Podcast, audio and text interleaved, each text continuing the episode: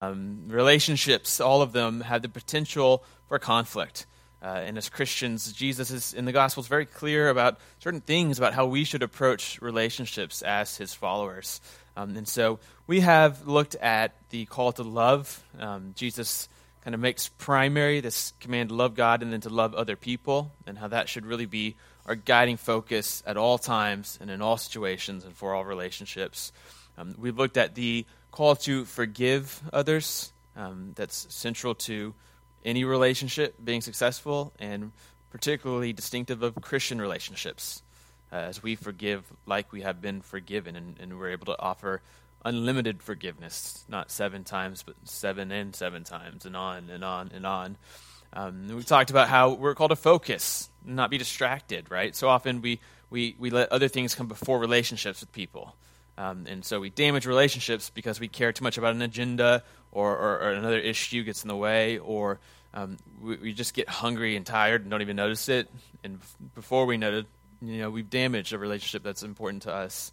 Um, and so we'll wrap up the series this morning um, by talking about psychopaths, okay? Um, you know, that's, uh, I think, the appropriate place to end. If you know me, you know that I like to read a lot, and, and I like to read lots of different things. And uh, about a year ago, I found this uh, at the bookstore called The Psychopath Test A Journey Through the Madness Industry. Uh, and of course, I bought it, as one does, um, which I think I failed the test. I think the test was like, who is psychopathic enough that they would buy a book about testing themselves to see if they're a psychopath? Um, I don't know if you've ever wondered, like, am I a psychopath? Um, okay, just me. I'm all alone. Uh, feels very lonely right now. I'm sure we, we all can experience the fact that we probably met someone or seen someone and been like, uh, I think they might be a psychopath. Um, if you're thinking, yeah, the person next to me, don't say that. That's one of the things we avoid in relationships, right? You keep certain things to yourself. Um, but the book is fascinating, and so um, what he does is he explores uh, what it, what it means to be a psychopath. So in the field, right, they don't use these terms anymore. It's like narcissistic disorder, uh, uh, um, antisocial uh, disorder. Um, but a psychopath is someone who is unable to make real attachments to other human beings.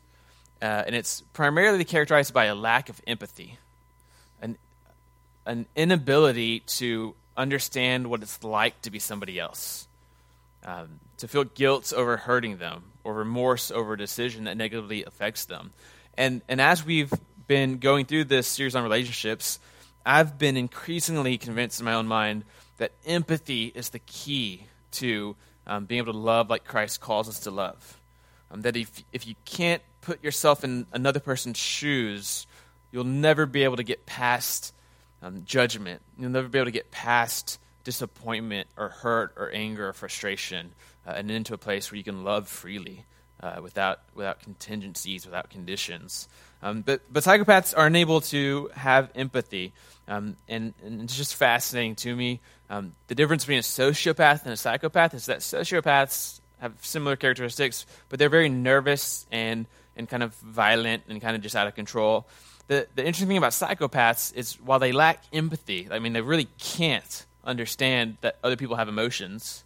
Um, they're extremely good, in fact, maybe better than people who have empathy at pretending like they have empathy. These are the suave people. These are, are the people who like know, right, that they're deficient, and so they study. What does a human being look like when when they're being empathetic?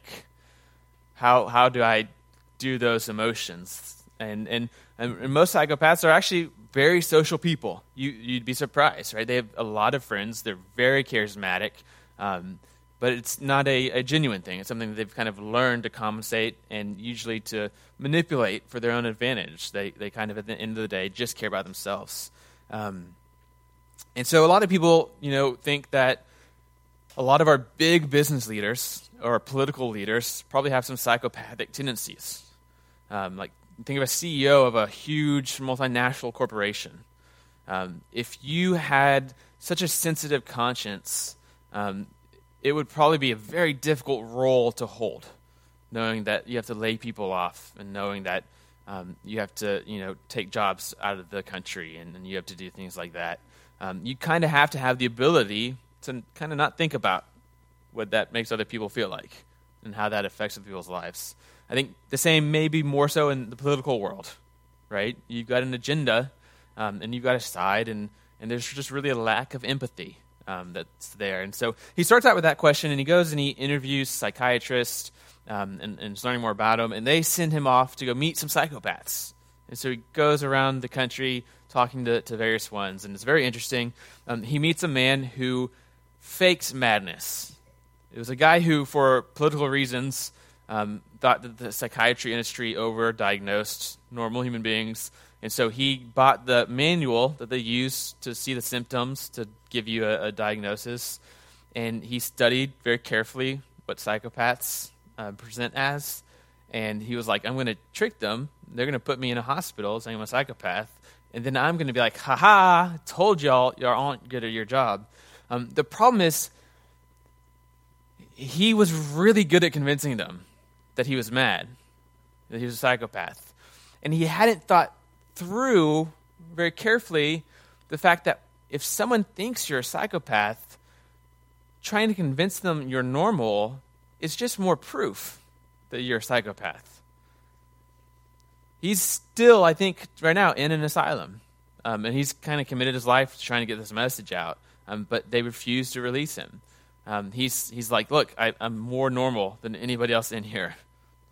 Uh, and they're like, that's, Yeah, that's a symptom of being a psychopath. You're able to kind of present yourself. And he's like, um, like I'm writing books and organizing like political things and you know, look, I'm well dressed. No one else in here can like barely dress themselves. And like again, psychopath. We were right at the beginning. Um, and he he makes observation that it's actually easier to convince people you're crazy than it is to convince people that you're sane. Um, particularly with the with, with, this kind of a, a label on you. Um, he meets a businessman who was known for made his living off of made lots of money off of um, the ability to take over certain roles in a company when they had to lay off people. Um, and and this was a guy who not only was good at it, but he enjoyed it, and he'll admit to this. He gets a rush from it. He likes doing it, the same way people like playing with puppies. You know, I mean, he genuinely enjoyed for some reason going in and being the one who went to the big factories and said, "Guess what? Tomorrow, none of you have jobs." Um, and, and so he goes and meets with him at his house to try to see what's going on in his mind. And, and he walks in, and uh, in the foyer, there's a gold statue of the person himself. And he's like, okay, yes, I think that he might actually fall under the definition of psychopath.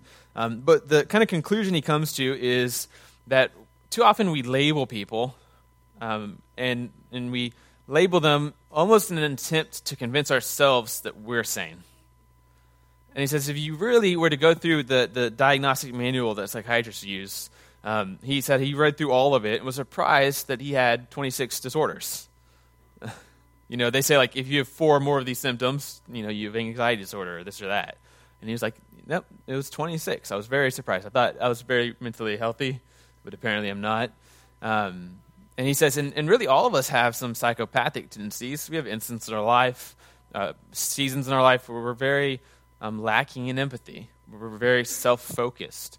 Um, and so he, he kind of tries to get us all to have a little more grace with each other, to recognize that um, we all have some kind of insane, rough edges, right? And uh, I think about psychopaths um, when I think about relationships, particularly that religious people have. I think, unfortunately, too often the church is a psychopathic institution. And too often, whether intentionally or unintentionally, we create people, we train people who are spiritually psychopaths, who, who got into the world and are trained to think um, that they're better than other people because God loves them, because they're part of this group, who are trained to recognize sins and to judge people for them. I mean, think about this, right? The church is most known for being judgmental, for, for focusing on other people's sins, conveniently ignoring our own, right, that we struggle with. those aren't very serious. It's the ones that y'all are dealing with that are very serious. Um, and uh, kind of my question for us this morning as we wrap up the series is Are we spiritual psychopaths? What areas of our life do we find ourselves lacking empathy? What areas of our life do we find ourselves really just caving in on ourselves? Um, because as Christians, um, this should not be so. As followers of Jesus, um, we are called to die to ourselves, to forget ourselves, and to, in a radically countercultural way, actually care about other people more than we care about ourselves. Not just in addition to caring about ourselves, but to actually be willing to sacrifice our own well being, our own life, for the good of other people, the way that Christ has done for us. Um, and so throughout the scriptures, we see that, that Christians are called to, to serve other people. We're called to love, and we're called to forgive, and we're called to focus, um, but we're called to serve. And, and serving, blessing somebody else, is kind of putting love in action. It's love on the ground floor with some sweat equity. Um, and it's a very, very important part of following Jesus. He teaches about it a lot. I, I want to point you to a passage very interesting to me. So if you have a scripture, uh, a Bible with you, open up with me to Matthew chapter 20. Matthew chapter 20, one of my favorite passages you've been here for five years or more, you probably heard me preach on this a couple times. Yet every time I come back to it, it is more profound and more challenging. Um, it's also a very amusing story to me. So we'll pick it up in verse 20, uh, verse 20 in chapter 20. And the context here is Jesus has been predicting his death on his way to Jerusalem. Uh, he's just predicted it for the last and third time. Um, and so the, the, disciples should know, right, that whatever kind of king this is, it's a kind of a suffering king. It's not your normal king who rules through a sword and sets up um, this uh, government that enforces his reign through violence. Um, and yet, they seem not to understand still. So, at best, what happens in the scene is very bad timing. Right after Jesus tells them once more, like, hey, I'm going and as part of the plan, I'm going to become the king, but I'm going to actually die, and, and it's going to be a little confusing for you. And what happens in, is in verse 20, right after this um, prediction, then we're told, then the mother of the sons of Zebedee, which would be James and John, um, the, the sons of thunder, they come up to him with her sons, uh, or she came up with her sons, and kneeling before him, she asked him for something, Jesus. And he said to her, What do you want? And she said, Say that these two sons of mine are to sit, one at your right hand and one at your left hand, in your kingdom. The request here is for authority position number one and authority position number two. Um, they truly believe Jesus is the king, is going to set up his kingdom on earth, is going to reign, and they uh, want to get in on the action before it's too late. So there's this gro- close group of 12 that's been following Jesus. Um, and they're like, okay, I think before we get to Jerusalem, we should just secure our cabinet positions, right? Number one and number two. And they do the classic move of, let's get our mama to ask for us, okay? Um, I mean, this is a hallmark of maturity. Uh, I'm surprised they don't really get what Jesus is teaching here. Um, they they um, bring their mom to, to ask for them. Um, you know, I've taught high school. It seems familiar to me. Um, but uh, Mama comes and says, "Hey, will you give my my boys number one and number two? Um, and Jesus responds to them, uh, "You don't know what you're asking for. I mean, you, you you just by the very question itself." is proof that you haven't quite really had it sink in the kind of kingdom I'm inaugurating, the kind of king I am. Um, he, he asked him a question Do you think you're going to be able to drink the cup that I'm going to drink? This cup of suffering. And they say, Yeah, we're able. Jesus responds, and he says, Well, you will drink it. You, you will drink my cup. And they do. Um, but they don't understand now. And he says, To sit at my right hand and my left, that's not mine to grant, but it's for those whom it has been prepared for by the Father. Um, Jesus says, Look, the question's off base you, you, really don't understand what's happening. Um, and uh, by not understanding, you're not ready to be number one or number two. Um, that's that's not something I'm dishing out right now. Um, it's, it's, something that comes naturally when you follow in my uh, character. And so when the ten heard it, remember there's a group of twelve following Jesus. The ten hear it. They become, in my Bible, it says indignant at the two brothers. Um, so this is classic first century drama. Okay, if we think we're the only ones with drama, um, we're not. So the ten hear it, and they're a little upset, right? Like, hey, we thought we were all in this together, High School Musical style, and and the two of you go behind our backs with your mom and try to undercut us and get positions one and two. Like, what if we? I thought we were all doing a pact, like equal, twelve. You know, um, a tie for number one, 12 ways. Um, you know, in my mind, I think Peter organizes this meeting uh, and kind of riles them up. James and John were part two of the inner three of Jesus' disciples. Peter's the other one. And we know Peter uh, to be a very rambunctious, very uh, um, speak first, ask for forgiveness later um, kind of person. And, and I'm sure Peter is like the most upset, right? Look, we were, we were in it as a group of three, and the two of y'all, because your brothers went and asked for the position. And so he's rallying up the other nine. How could, how dare you? Can you believe that they're doing that? I happen to think if Peter was invited, he would not be as indignant, right? I think he feels hurt that he's left out. Um, this is, I think, a good example for us. Sometimes we long for the good old day when, you know, there were no conflicts and Christians got along perfectly.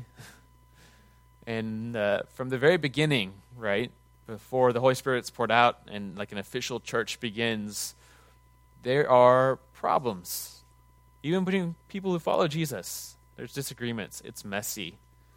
Um, in fact, if you look at some of the first churches, you know, actually most of us are doing pretty well. Uh, in the letter to the First Corinthians, um, they are engaging in all types of immorality. I can't say some of it. We got kiddos in the room, um, but you know, you could call First Corinthians, uh, the church in Corinth, church gone wild. XXX, right? It means bad news. I have not heard of a church doing things like they were doing. So maybe some progress, right? Um, anytime humans get together, there's going to be conflict. It's going to get messy. We're going to need to forgive and have grace. And it's true even of Christians. And, and I think I've seen one of the saddest things is, is, people will come to a church and, and they'll either be told or they have this expectation that because they're all Christians, there'll never be any conflict. People will never disagree about something. And then when that happens and they see it, they're like, well, this all was a lie. This is a joke. In truth, though, one of the beautiful things about the church is it's a safe place for us to practice loving and forgiving. It's a safe place for us to learn how to handle conflict with a group of people that's committed to loving us no matter how bad we do it. And with people who have been doing it for much longer than we have that we can learn from, who can teach us. It's, it, in my mind, it's kind of like a, a safe place to start working out where you're not going to be judged if you can't do the pull up right? And you're not going to be shamed, and um, you're, you're going to be encouraged instead of you know other type of gyms maybe where you're like, I really don't want to work out because everyone's going to look at me and be like, Why are you so weak? And like, well, that's why I'm here. I'm trying, but this doesn't feel like a safe place for me to to to fail and to be like, Hey, I don't have too much muscle yet. I need to build it. Um, the church is, is this is this great place for that. So they're mad. Um, there's all kinds of, of drama happening within the group, and so Jesus like a good leader is like, all right, time out, team meeting. I'm going to use this as a teachable moment. So he, he calls them to him and he, he tells them this. Um, and these next few sentences are, are so powerful. He says, You know that the rulers of the Gentiles lord it over them.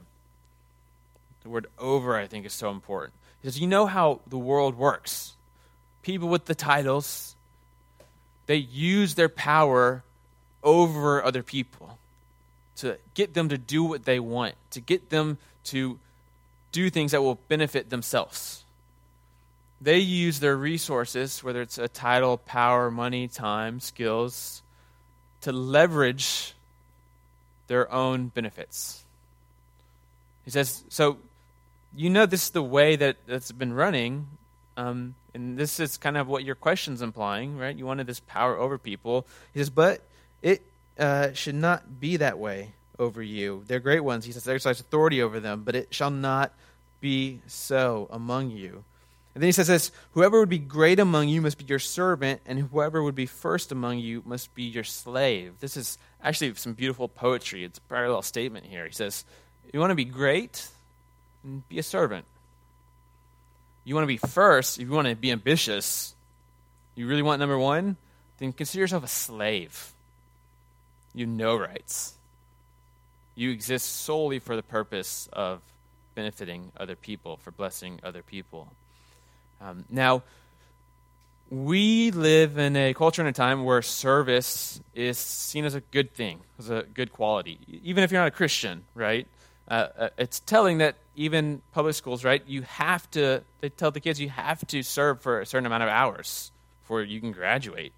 You have to learn what it is to volunteer. And colleges will say, we want to accept you if you've not proven to us that you have some kind of interest in or at least the ability to fake interest in, giving back to the world, giving back to the community. Um, it was not always like that. In the, the first century, um, from Greek philosophers of, of past ancient times, servanthood, serving other people, was actually one of the highest, if not the highest, vices. Plato said that there's really nothing worse than serving somebody else. There's nothing more embarrassing than that. How weak of a person are you when you're in a position where you're having to serve other people? The height, right, is not to be serving, but to be served. That's the good life. That's the flourishing life. That's the happy life. That's what we should be seeking. That's the virtue. And so when Jesus says this, this is as countercultural as it gets. Um, the world did not always think serving was a good thing, and volunteering was just a good thing that we should all probably participate in a little bit. It's actually, I think, a testimony um, about the impact that Jesus had on the world. That even in you know secular society, you still see traces, right? But but this is not this is not a common thing here. The, our world has been so influenced by the uh, movement Jesus started his followers, that there's traces of it kind of everywhere, and, and this is one of those situations. He says, if you want to be great, serve. If you want to be first, I mean, completely stop thinking about yourself and, and live solely for the blessing of other people. And then he, he ends it with this even as the Son of Man himself came not to be served, but to serve, and to give his life as a ransom for many. He says, Look, look how I'm doing it. This should be your key. You, you should imitate me. I've come not so that y'all will grovel at my feet and do my bidding. I didn't need that from you. I've come to use my power for you. I've come without a, instead of a sword, I've come with a cross. Instead of a title, I've come with a towel to wash your feet. He says, This is how you should be in the world. And in Philippians 2, there's this poem where, where Paul says, Have the same mind as Christ in serving each other, um, because Christ, who was God, became a human being. It's an act of humility. And then not only that, became a human being who died the death of a criminal. He was downwardly mobile so that people who didn't deserve it would get life would get his life. And he's now been exalted. In that passage in Philippians 2, um, you have a translation uh, error, interesting conversation there. Um, most translations would say, Jesus, although he was in the form of God, became human. Um, that word, although, um, is not very clear um, in, in the Greek that that's what it should mean. And I think an equally compelling and much more satisfying theologically interpretation um, that, that many are now arguing for, it's becoming more and more popular, is that that re- should read Jesus, because he was in the form of God, became a human being. And do you see the switch there? Um, the surprising thing is not that God did something out of character by humbling himself. The surprising thing is that God is humble himself. Right? When, when Jesus is born, the surprising thing is not, that's weird, that the God of power would become a baby. The surprising thing is, that's weird that God, in his very own nature, is that loving. He's willing to sacrifice himself for the good of other people who've only done anything but, but hurt him. Too often, I think we, we mix up what we should be surprised about. Jesus, not although he was God, because he was God. Because he is love and existed as love from eternity in the Trinity. Because he self sacrificially loves. He came to save, to serve, not to be served. And this is the call that, that James and John and the disciples get, and this is the call that you and I still have today to serve other people. I wonder if, you know, we're imitating Christ, what would it look like to put your name there in the place of the title Son of Man? Do you think that some of the relationships you're in, that person or that group of people would say, yeah, Mike came not to be served, but to serve? Or or, yeah, that person came into my life not to get anything from me, but to give things for me. That organization wasn't trying to take resources from me, they were trying to bless me. I mean, I, I think if we were to, to judge our obedience in this aspect with whether people would say things similar to that, we'd be pretty convicted I think, and, and be on the right track. It says, imitate me. You need to learn how, how to serve.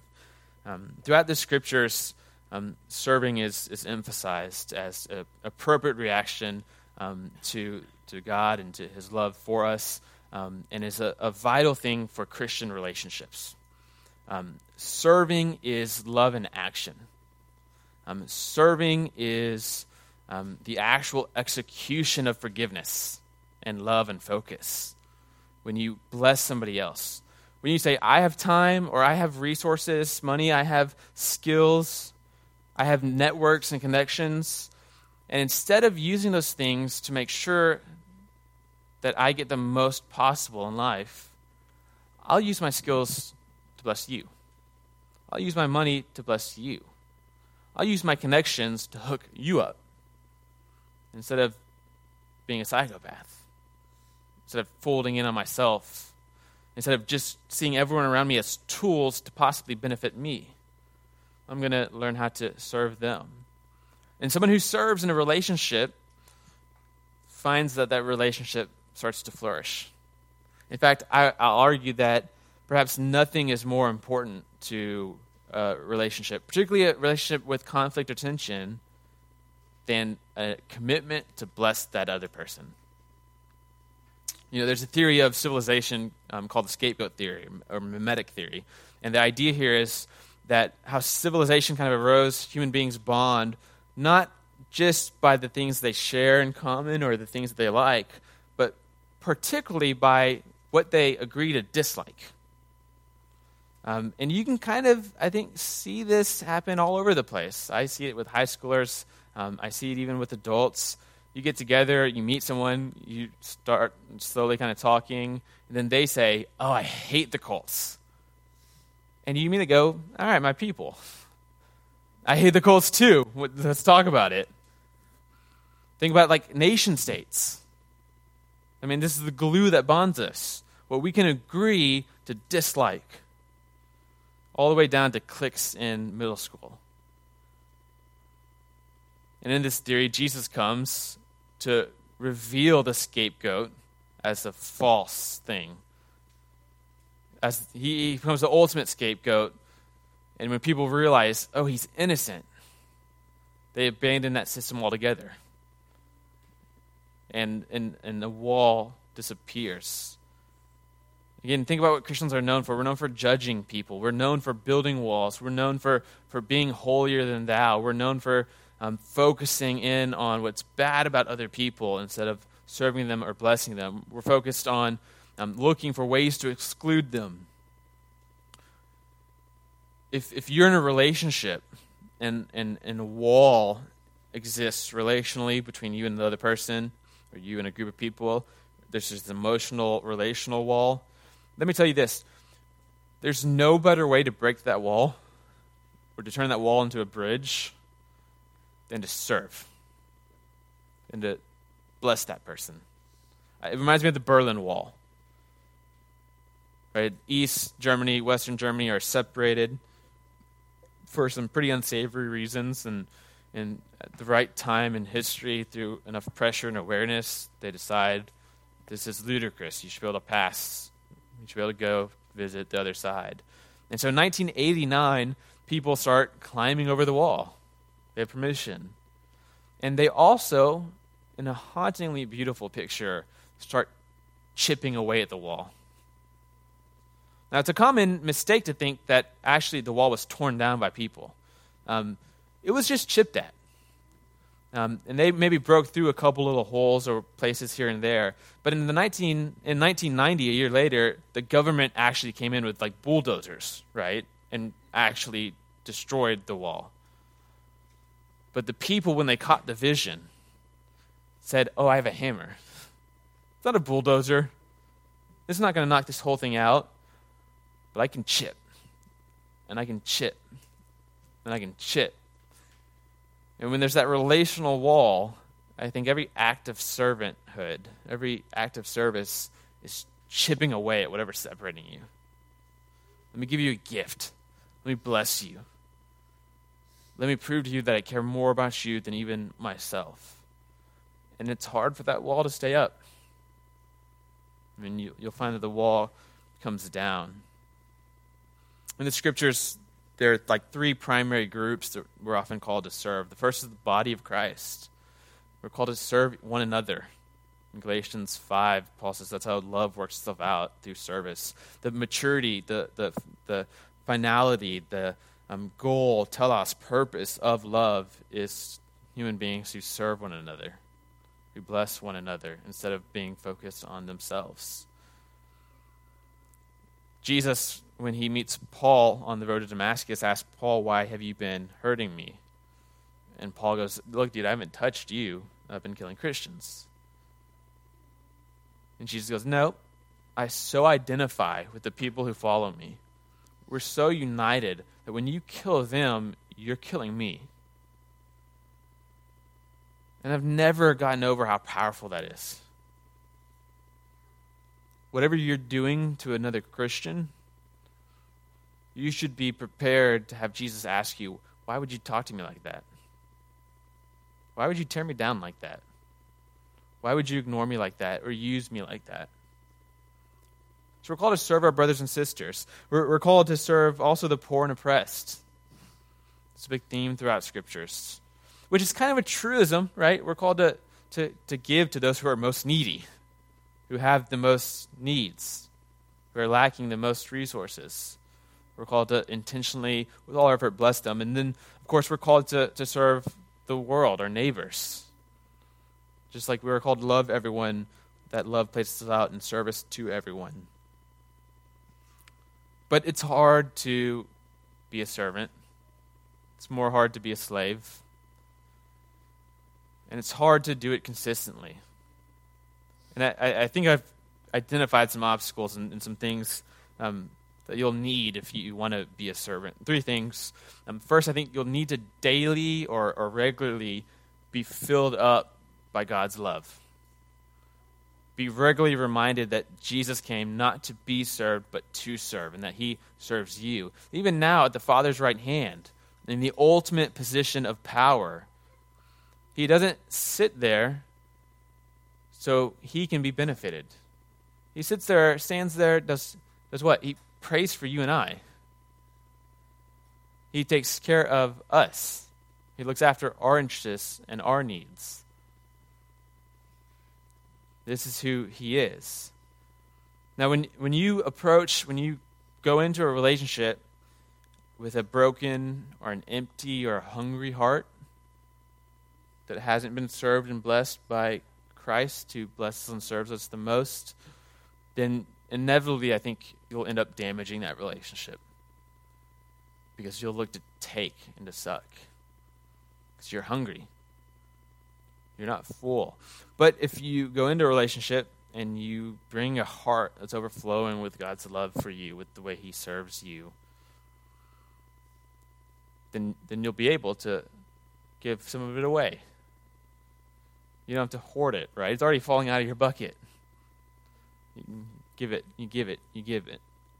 And just like love and forgiveness, until we start with God's love for us and how God forgives us, um, we're, we're not going to be able, I think, to consistently do it in the way Scripture asks us to. Same with serving. Until we understand and, and continually remind ourselves of the way we have been served and blessed, of the way Christ used who he was and the resources available to him to not bless himself, but to come and serve you and I. To the extent that that fills us up and focuses us, I think will be the extent that we're able to serve and bless other people. I think we also need to learn to look past the sin and look at the person. To look past an action that has hurt you or offended you or that you disagree with and look at the individual behind that. Now, I've got to say, we might have to be fighting ourselves here. I think a lot of times the church accidentally teaches us to focus on the sin. Now, again, never the sins we struggle with. That would be uncomfortable. But the sins we don't struggle with, we demonize those people. We exclude those people. We divide ourselves from those people.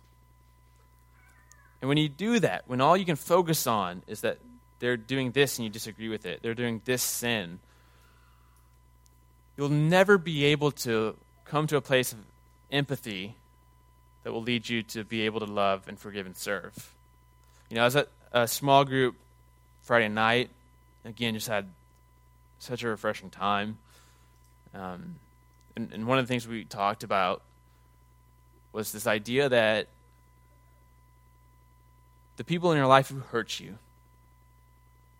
say mean things to you, tear you down, are usually the people who have been the most hurt. There's, a saying hurt people, hurt people. I don't think there's ever been a human being who walked out of their house completely happy and satisfied and found someone to lash out at. No, it's when I don't feel very loved at all. Or when, when every time I've opened myself up to somebody, they've used that to hurt me, that I'm going to push you away. That I won't ever put myself in that position with you. That I'll lash out at you. But what would happen if we realize that everyone's got a story? right? That, that, that, that person behaving that way is more than the, the total sum of just their actions in that moment. We find regularly when you actually hear someone's story, all of a sudden you have a lot more empathy and grace for them. You're like, I thought you were just a jerk. I didn't know that both your parents just died. And, and you can't pay for either funeral and you're working two jobs to try to provide for your kid. And so, yeah, when we talk, you're tired and frustrated, and, and you kind of don't have much else in the tank for other people. You don't even have enough for you. All of a sudden, you've gone from, from that division to empathy into a place where you can now take a step to say, What could I do to help? If you just remain frustrated with them at the stage one, wow, you're a huge jerk. You'll never get to that place. You know, it's interesting being a pastor, just because of the title, for good or for bad, people inherently trust you. Um, and so they'll reveal things about their life that you normally only reveal to someone who's like pretty close to you. So I'll, it'll be like 15 seconds into meeting somebody, and they'll be like pouring out some very intimate, deep, dark things, you know, because they just assume, you know, it's a pastor. I can trust this person. I hope it's a good assumption. And what amazes me is everyone in this room, everyone you're going to meet today or encounter today, has a very complex story. Has has very logical reasons for why they react in certain ways. Because of what happened to them as children, because of what's happening to them now. And the same way that you want grace extended to you, right? You want people to give you a little bit of grace because I have to deal with this and this and this, right? Yeah, if life was perfect, I would be a jerk for saying that to you. But guess what? I'm going through all these things, all things considered. I probably should have been meaner to you, uh, so you should thank me for holding back. Right? We all want people to give us grace to realize there might be something else going on here. You know, I might I might get up one Sunday and look like I haven't slept in two weeks and, and preach a sermon that sounds like it wasn't written, it wasn't prepared. And, and, and, and people can go, wow, just lazy, bad pastor. Doesn't care about anything. And then you might hear, oh, he had, he had a, a seizure while driving and wrecked his car, and you know he just wanted to be here. And you might have a little grace. You know, the attitude changes a little bit. And let me tell you this for everybody who hurts you, for every person you're in conflict with, down to the most evil person, there's something there like that. In fact, I think this is why Jesus tells us to love our enemies. They probably need it the most. I mean, the people who are lashing out at everybody around them are the people who most need someone to love them, to bless them. But to do so, you've got to be willing to get hit, right? I mean, it's this baseball bat that's going in circles. And to get close enough to them to bless them, you're going to take a couple hits. That's why you have to be full. That's why you have to know Jesus took a couple hits. And we're following him, we're imitating him. You got to look past the, the sin and look at the person. And that empathy creates a place where then, three, you can act. You can actually put into action a service. You can leverage something that you have for the good of somebody else too often we, we look at what we have or what's available to us. We look at the people around us, and, and they're simply chess pieces. We see people in terms of what they can provide for me. And if someone can't provide very much for me, you know, I won't spend very much time with them. I won't show them a lot of affection. And we don't realize that's called being a psychopath you caved in on yourself. And instead of thinking about anyone else's possible needs and ways that you might help them, you're incapable. You're so focused on yourself instead of Jesus um, that you're not able to, to act.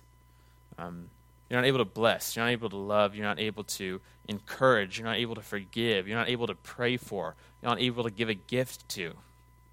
What would happen if, if the people who hurt you and offended you the most were the people that you gave the most gifts to and said the nicest things to. At the very least, they'd be very frustrated. I mean, when Paul talks about loving your enemies, he takes a different approach than, than Jesus. Same command. Jesus says, do it because that's what God's like, because he loves his enemies. Paul says, do it because it's going to be like heaping coals on their head. It's going to make them miserable more of the revenge aspect, okay? But same same action on the ground. I mean, that's a very frustrating thing to only spit hatred at somebody and have them just relentlessly come at you with love. Like, what? Do you, no, stop! You're not getting this. And it's a very transformative thing. It might be the only thing that can break through to that person, that relationship. I'll end with this: the call to serve that's kind of the highlight, I think, of, of our call to, to faithfully be in relationships with other people. It's not a call from Jesus for us to lose life, for us to miss out on, on things we otherwise could have had. If this is truly how Jesus is, if God Himself is a serving God, and we're made in His image, then we ought to expect to find that the more we serve, the more our life flourishes, the more human we are, the more satisfied we are. And in fact, what's interesting in, in you know being able to be in our, our era of um, modernity, post-modernity, is is with the scientific medical revolution underway. Um, science increasingly confirms what the Bible has said for millions of years, millions of years, two thousand years. Um, I went to school. So, with serving, with volunteering, let me just the three things that fascinate me out there. Um, they do these tests. This is a very well known one. It's been replicated over and over and over again. They give people a $100 bill and say, you can either give this to somebody else or use it on yourself. And then it's a blind test. The, the, the testers who are doing the brain scan don't know what they did with the money. And they can predict with like 99% accuracy who gave away the money and who didn't. Because when you give away the money, the part of your brain that processes pleasure starts to glow on a scan. It lights up like a Christmas tree. There's all this activity there. In fact, more so than someone who uses heroin. It's more pleasurable, it's more rewarding, it's more enforcing. This is why when, when you see someone who's served for a long time, it's not because they did it once and we're like, that was miserable. I guess I'll do that again. It's because they're hooked on it. It's because they can't imagine life spent for themselves now. How miserable would that be? They studied a, a, a group of women over 30 years. And they hypothesized that the, the women with the most children, because of having more stress and more responsibilities, would be more prone to sickness, more prone to death. What they found was the exact opposite. The women who spent more of their time taking care of somebody else, whether that was their kid or volunteering, was 52% less likely to have an illness. Because physiologically, when you serve someone, your stress physiologically goes away. The cortisol level is lower, which means your immune system bounces up. You're not in fight or flight anymore. You're in rest and, and, and restore. And then the most fascinating to me, and you, you had to listen to this one, um, this now has been replicated in peer reviewed medical journals. Um, they, they look at people who um, volunteer and serve and look at people who don't. And they have concluded that um, those who volunteer are have have a 44% reduction in the chance that they'll die early over those that don't. Now, to put that in perspective, that's a bigger difference than exercising four times a week your whole life. That blows my mind. If you exercise, or like me, know you should exercise, you're aware, right, that if you were to like commit to good exercise four times a week, you would probably be a pretty healthy person. But if you had to choose between those two options and you wanted to live the longest, your doctor will say volunteer. I mean, that's going to keep you alive longer. And maybe do both in, like compound effect, right? You don't have to choose one or the other, but but if you had to choose, I mean, this is this is how much we're wired to live this way. Down to our, our, our, our neurotransmitters in our brain, our hormone, hormone levels. We're called to, to reject the tendency to be spiritual psychopaths. Because if we admit it, right, that's not just something that applies to a handful of super evil people. We all have the ability to be narcissistic, to focus on ourselves, and to use other people for our benefit. But what we'll find is our relationships will flourish, and we'll flourish if we can learn to serve. Learn to serve without condition, without contingencies. Learn to put love into action. And we'll, we'll see and experience things that are not possible to see or experience otherwise. You pray with me? Father, I thank you for this morning to be in the scriptures together. I, I thank you for um, thank you for the fact that the commands you give, even even at face value, though they might seem hard or or, a little bit life taking, um, are actually always consistently commands that give us more life. Commands that bring us closer to you, closer to what it means to be a human being, to experience your love, to thrive in this world. And so I pray, I ask that you would help me love more and forgive more and serve more. And I pray that you would create us more and more into a people who love and forgive and serve. And that as our relationships flourish because of that, you would receive praise. You would be more known as the God who loves and the God who forgives and the God who serves. We love you. We want to know you more. We want to be closer to you. And it's in, in your Son's name and all the power and authority that has that we pray. Amen.